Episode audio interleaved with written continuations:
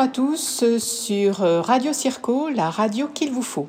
Eh bien aujourd'hui c'est dimanche, nous avons changé d'heure et le rythme est un peu différent.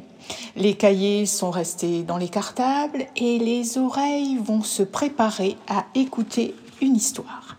Et oui, une histoire à écouter en famille, à écouter tout seul.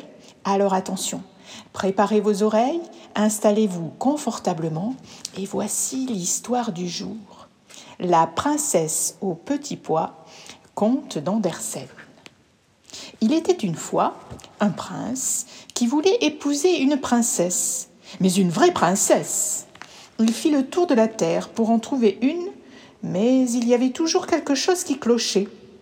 Des princesses, il n'en manquait pas, mais étaient-elles de vraies princesses? Ah, c'était bien difficile à apprécier. Toujours une chose ou l'autre ne lui semblait pas parfaite. Il rentra chez lui tout triste. Il aurait tant voulu avoir une véritable princesse.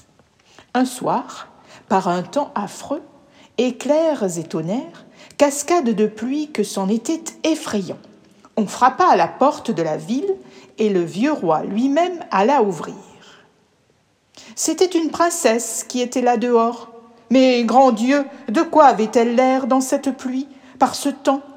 L'eau coulait de ses cheveux et de ses vêtements, entrait par la pointe de ses chaussures et ressortait par le talon. Et elle prétendait être une véritable princesse.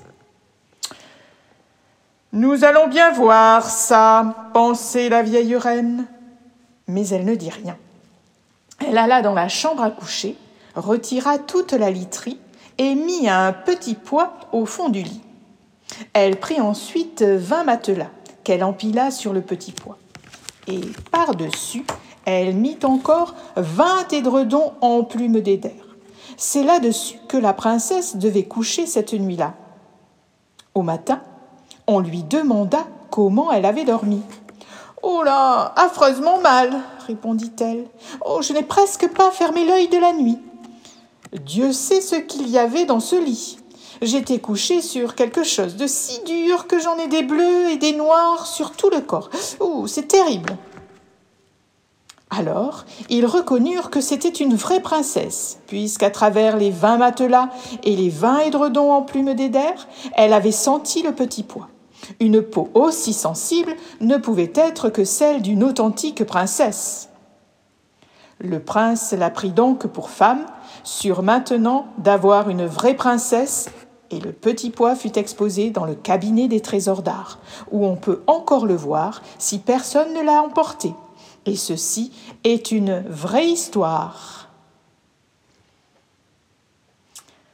Je vous remercie pour votre attention et à très bientôt sur Radio Circo, la radio qu'il vous faut. N'hésitez pas à réécouter cette histoire autant de fois qu'il vous plaira. À bientôt sur Radio Circo.